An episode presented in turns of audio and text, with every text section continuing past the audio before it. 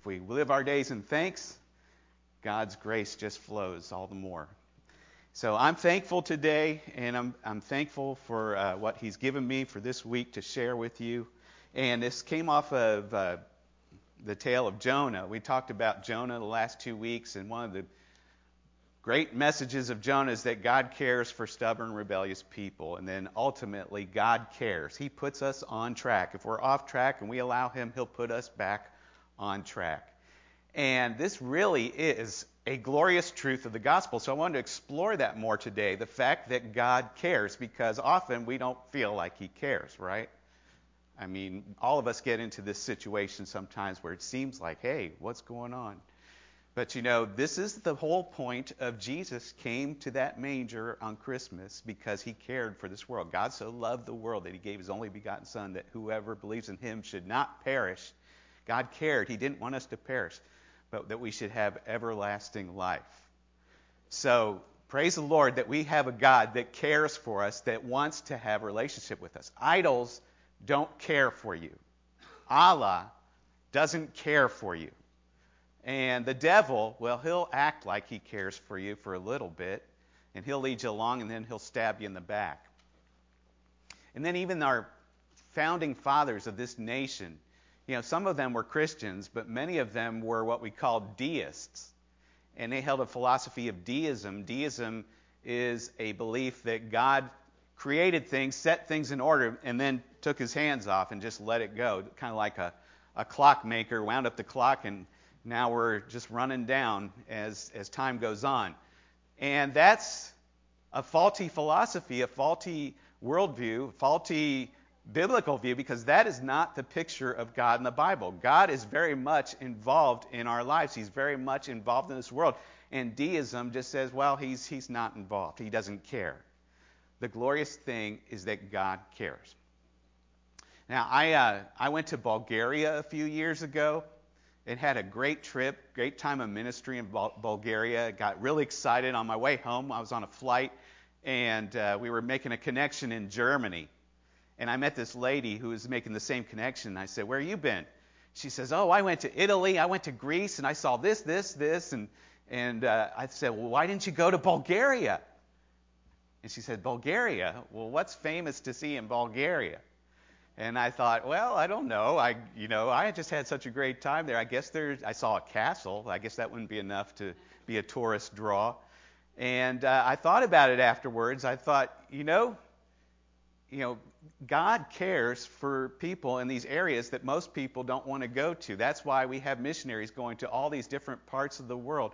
I loved going to Bulgaria, and it was because God cares. And when we went to the remote parts of China, we went into some of the most remote corners of the world, it was all because God cares. God cares so much that He moves people, His people, to go to places that other people might avoid. There's no draw there, but there's a draw because the heart of God cares. And that's a glorious thing. And He cared so much that He moved Christ to come to this earth to suffer the toil and corruption, to leave His heavenly comforts and glory for a season, and to go through hunger, thirst, tiredness, bleeding, sweating, suffering, you name it. But He came because He cared. And so that's a generalization. God cares for the world, but He also cared for you and me. He sent messengers into our lives to share this good news with us. And everyone here, He cares enough to bring you into a church where you've heard the truth preached for so long. And somewhere along the line, you know, God sent someone into my life to preach the truth. He cares. He doesn't want to see us on that track.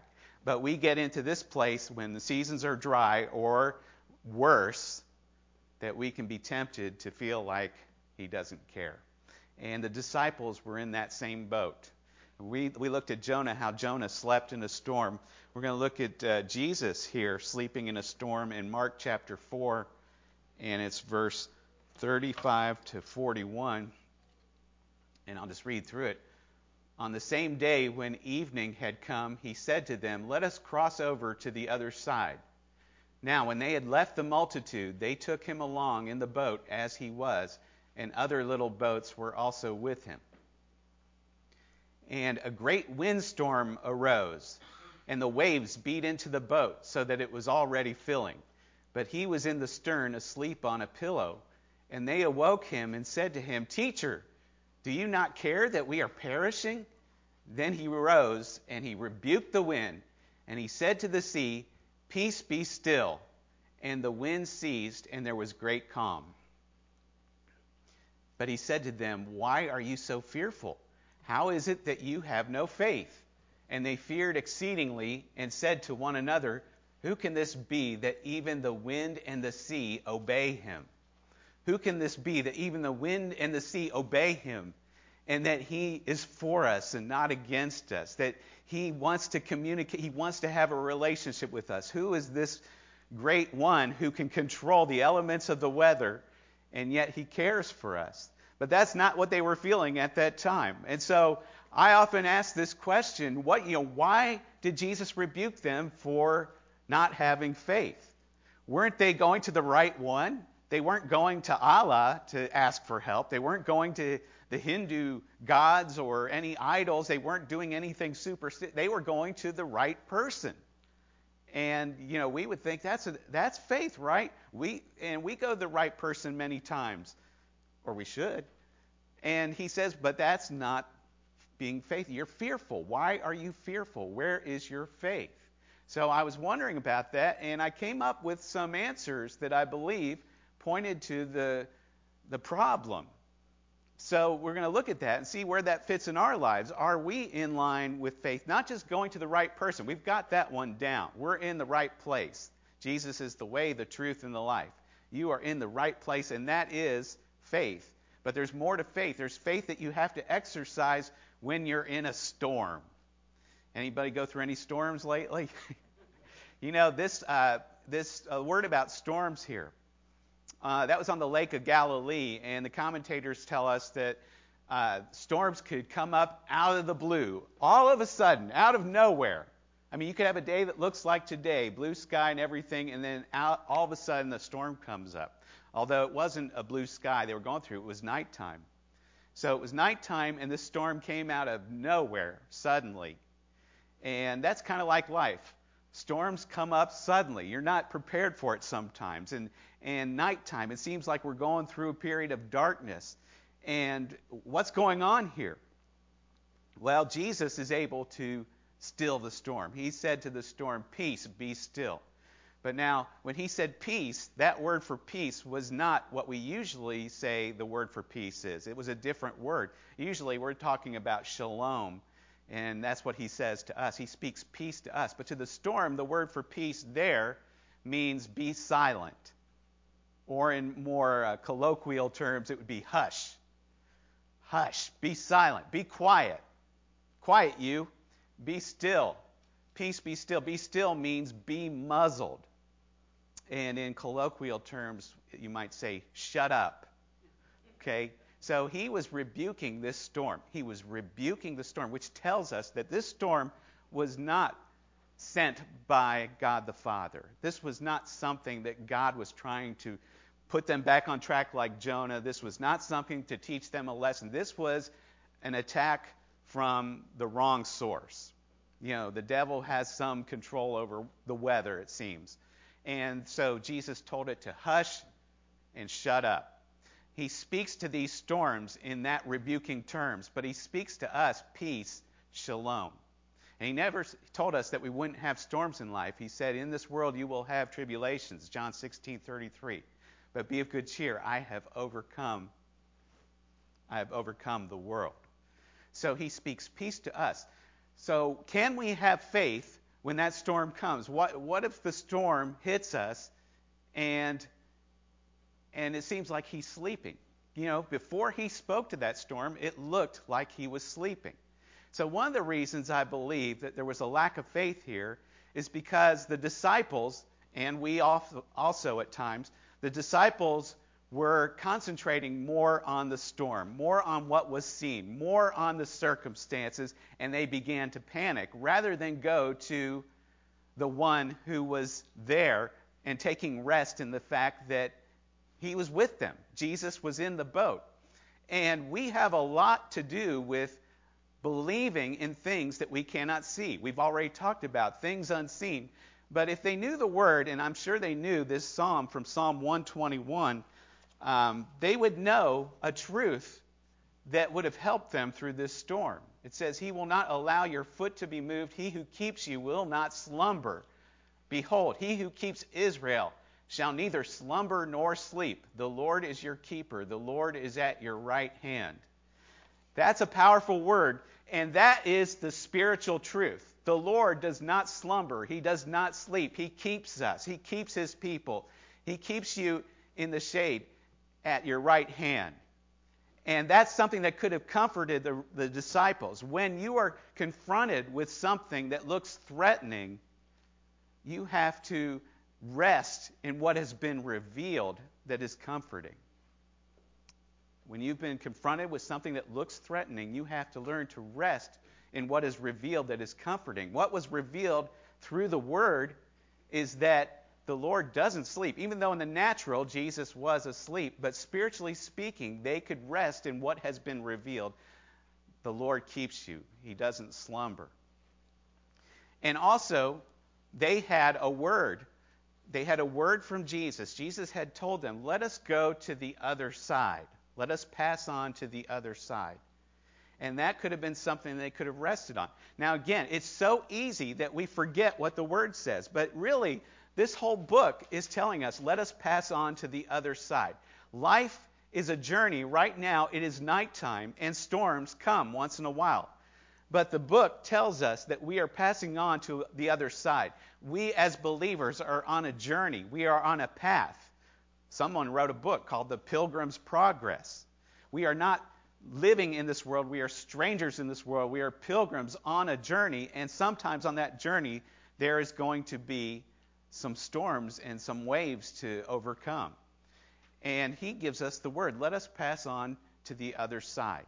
Well, I didn't hear him speaking the word. He's got all kinds of promises in the book for whatever storm you're in, whatever you're confronted with. When you're confronted with something that looks threatening, you rest in what is revealed that is comforting. And there's a whole book we can go through. Whatever is facing you right now, there is an answer. And Jesus has the answer. All the promises of God are yes and amen in him. So you have to know the book. That's why we read the Bible, not as a religious duty, but to get what the Lord's heart is, to get what his provision is, and to understand that we're in his hands, and that even when these things come, he gave the parable, the wise and the foolish builders. The wise builder built on the rock so that when the storms hit, he'd still have that foundation. But the foolish builder built on the sand. He didn't have the rock of Christ. He didn't have the word. He didn't go according to what is spoken here, but just what seemed easiest at the time. Get it up, be pragmatic, and take care of business. And then when the storms hit, there was a problem. So knowing the word and praying and asking the God during a storm, what is the word? And it reminds me of a time. Now, this is a way back in China story, but we were helping some Chinese brothers start a farm project in Myanmar, which used to be called Burma. So I call it Burma. It's easier to say than Myanmar. But I would drive these guys down in my Jeep, several times to bring supplies to the Burma border. But I would never go over the Burma border because us foreigners weren't allowed to go. It was, there was just no way to get over there. So the Chinese could go because they had a special permission, special visa permit or whatever. It was a special economic zone for them.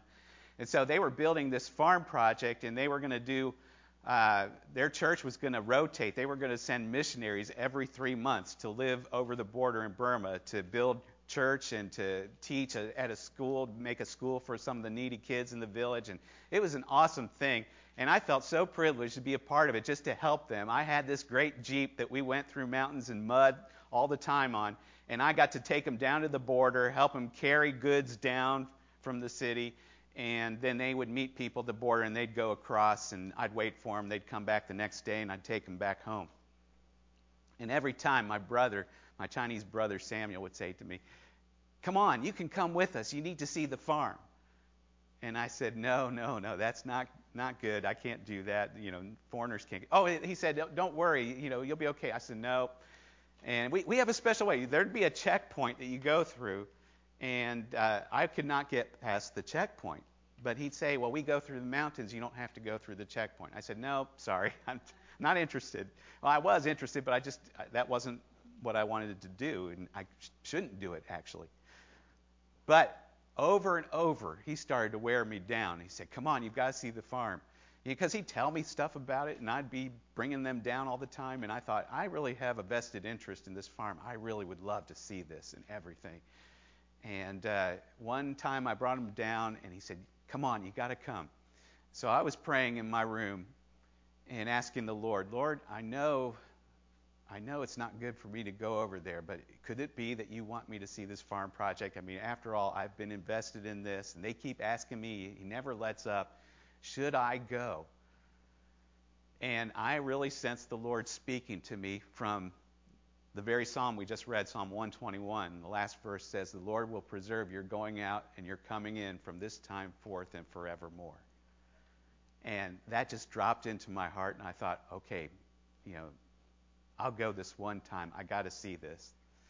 I don't know if it was the right thing. I felt like that was the Lord. He gave me that word. And I asked the brothers, I said, how far is it? Oh, it's not far. And we go through the mountains. I go, okay, so I was driving them through the mountains. Not far. It was only 3 hours drive through the mountains. It's always, oh, it's just a little bit further. Well, 2 hours later, a little bit further, and then 3 hours later.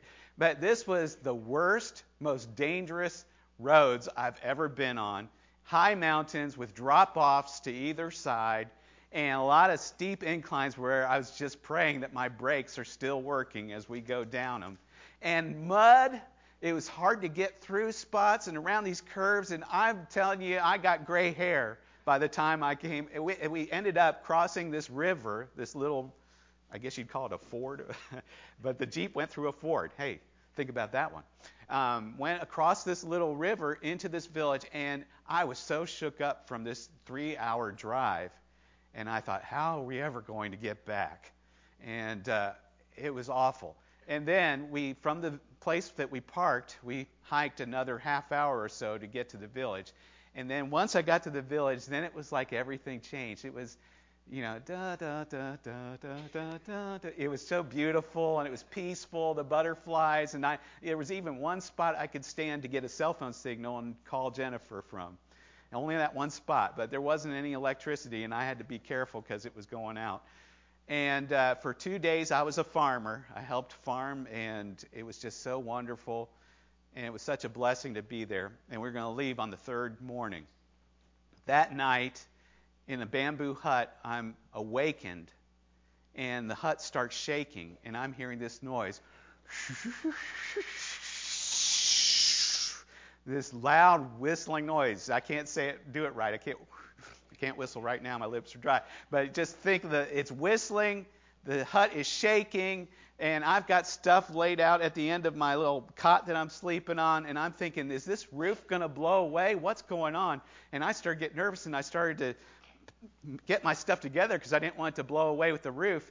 And I started getting really nervous because I thought, this sounds like a storm is coming, and it's whistling and shaking the hut. And I started to get panicky like the disciples in that boat. But I had a little bit more knowledge than they had, because now I know the story. We have the Bible. They didn't have everything we have. I knew that greater is in me than he that is in the world.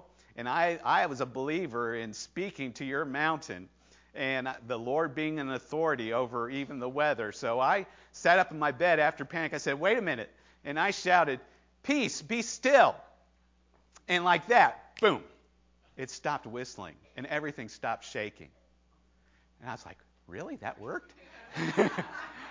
And I thought, oh, thank you, Lord. Thank you, thank you. And I laid back down.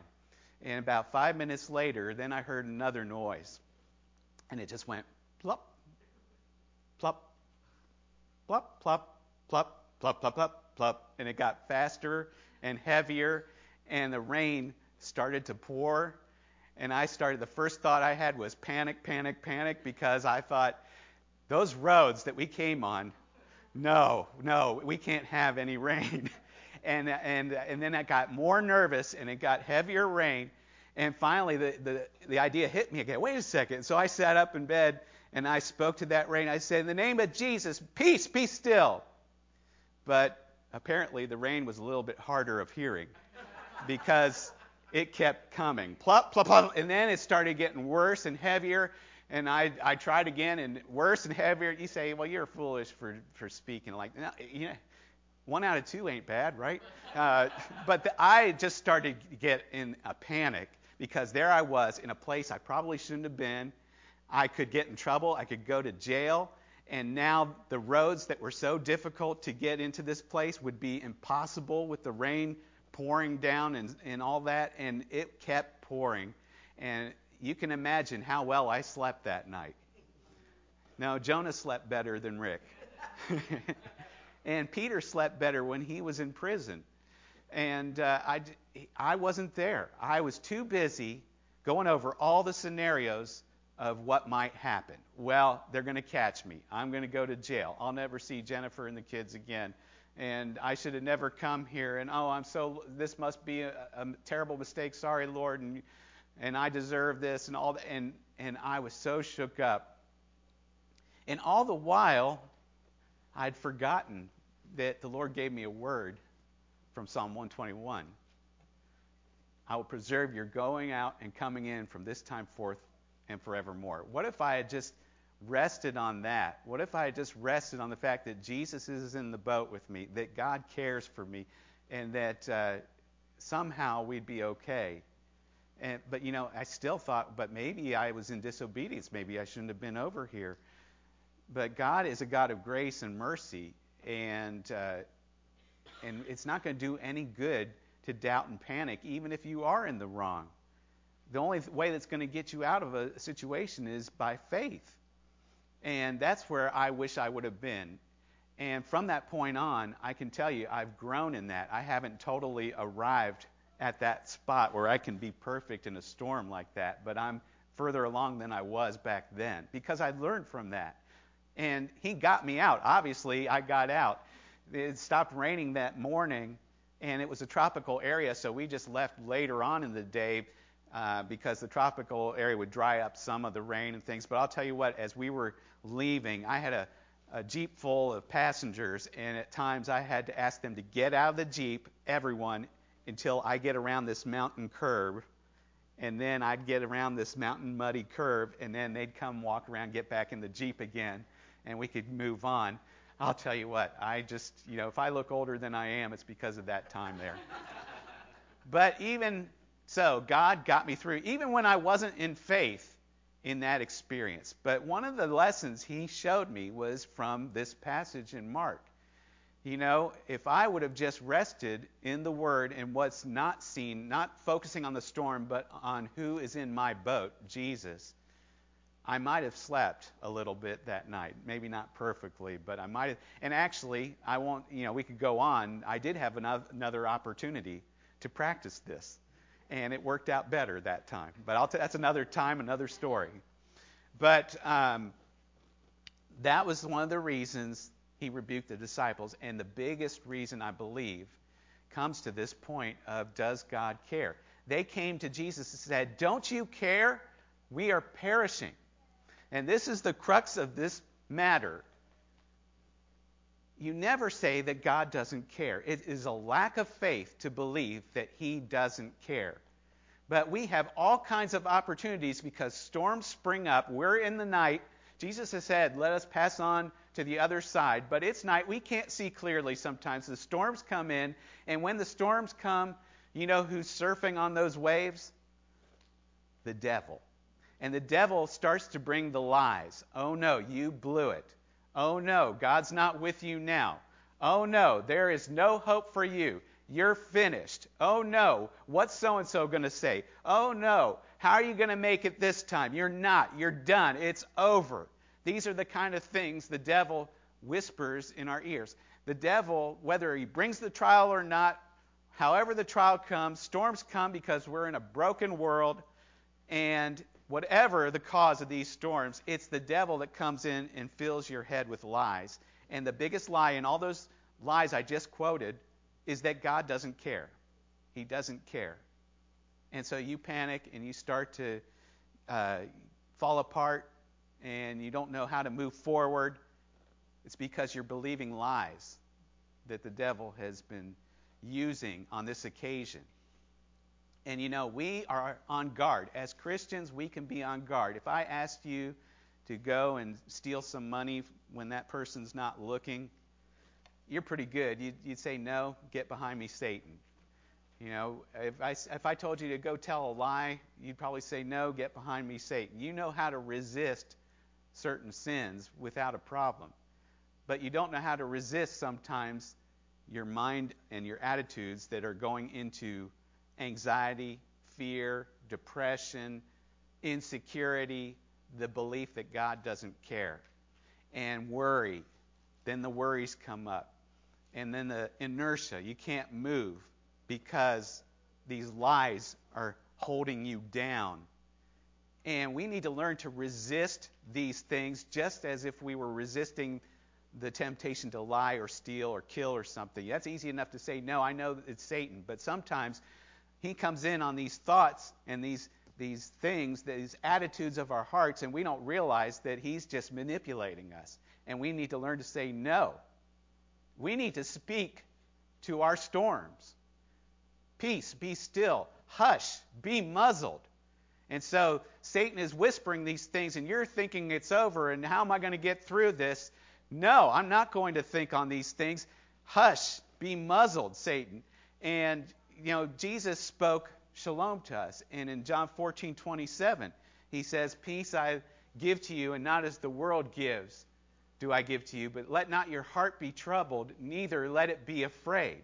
See, here's the thing. We allow these storms to come in, and then our hearts start to get carried away with the lies of the devil when he says that we have some control. We can say no. You know, our heart can deceive us. People say, follow your heart. Your heart can lead you in a wrong direction.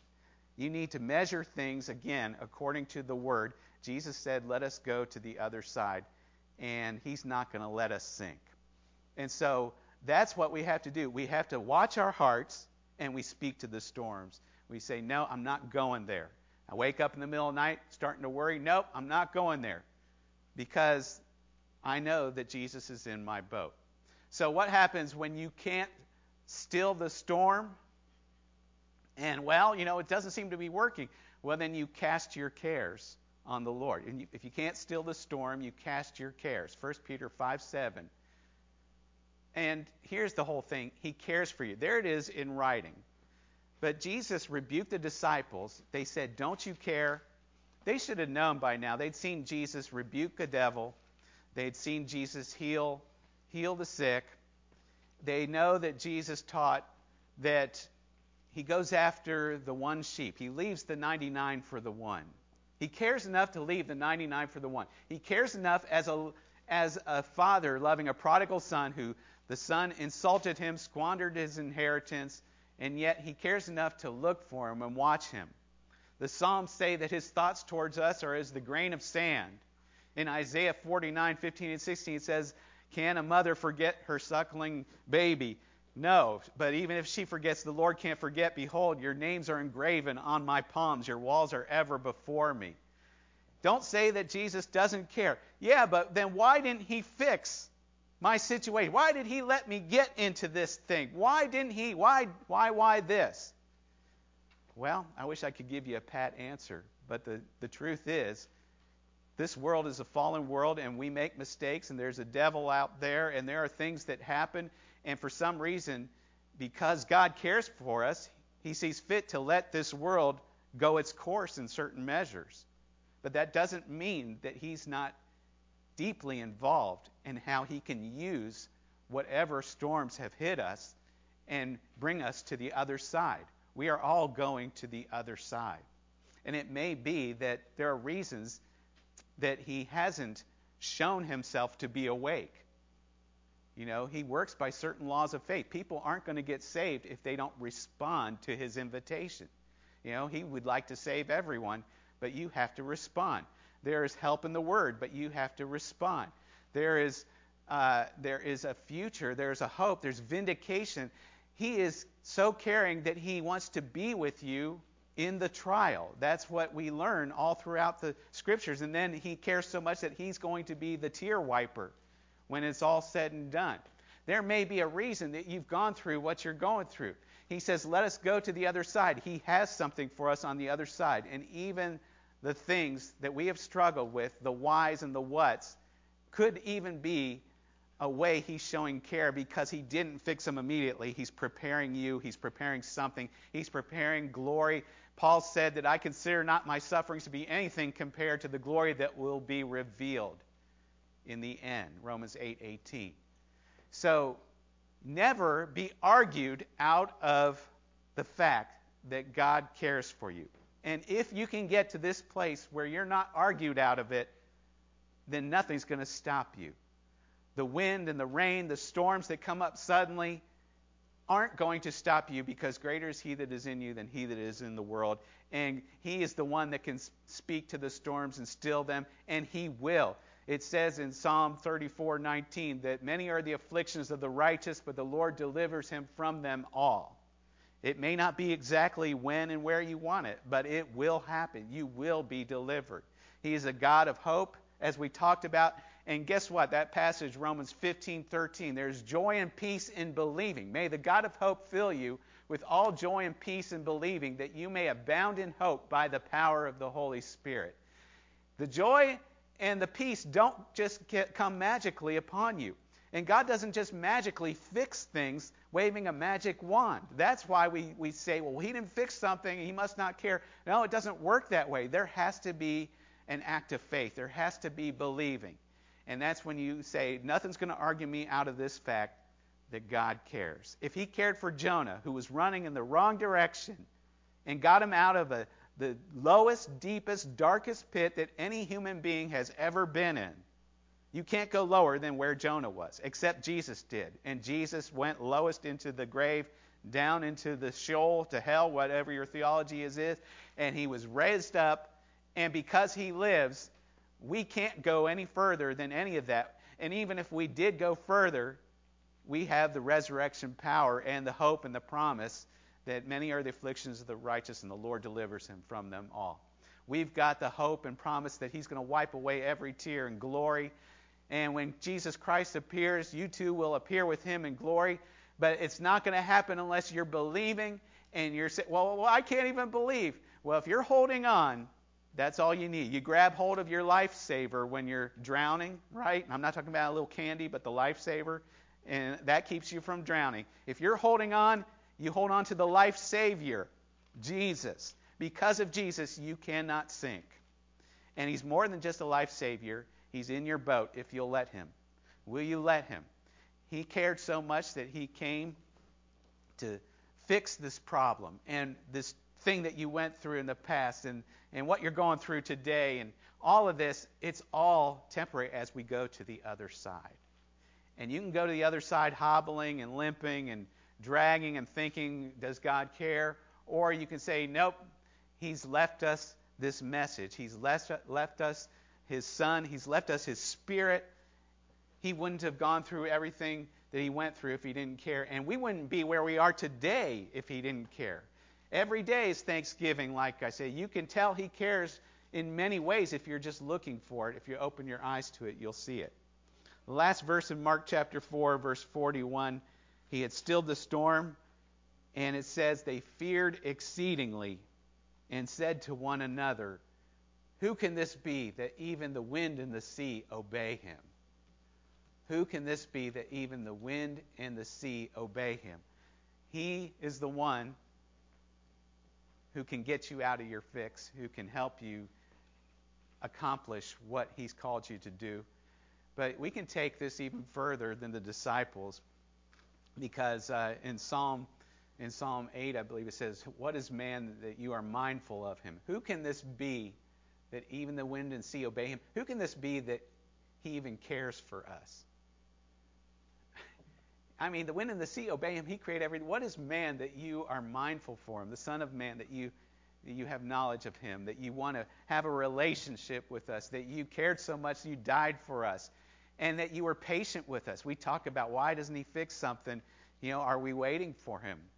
You know, he waited for us as we abandoned him, as we went the other direction, as we were rebellious and stubborn. He waited for us. Can we wait for him? Can we trust that he cares? Can we trust that he will still the wind and the sea? What manner of man is this that he can do this, but that he cares for us? And we come full circle.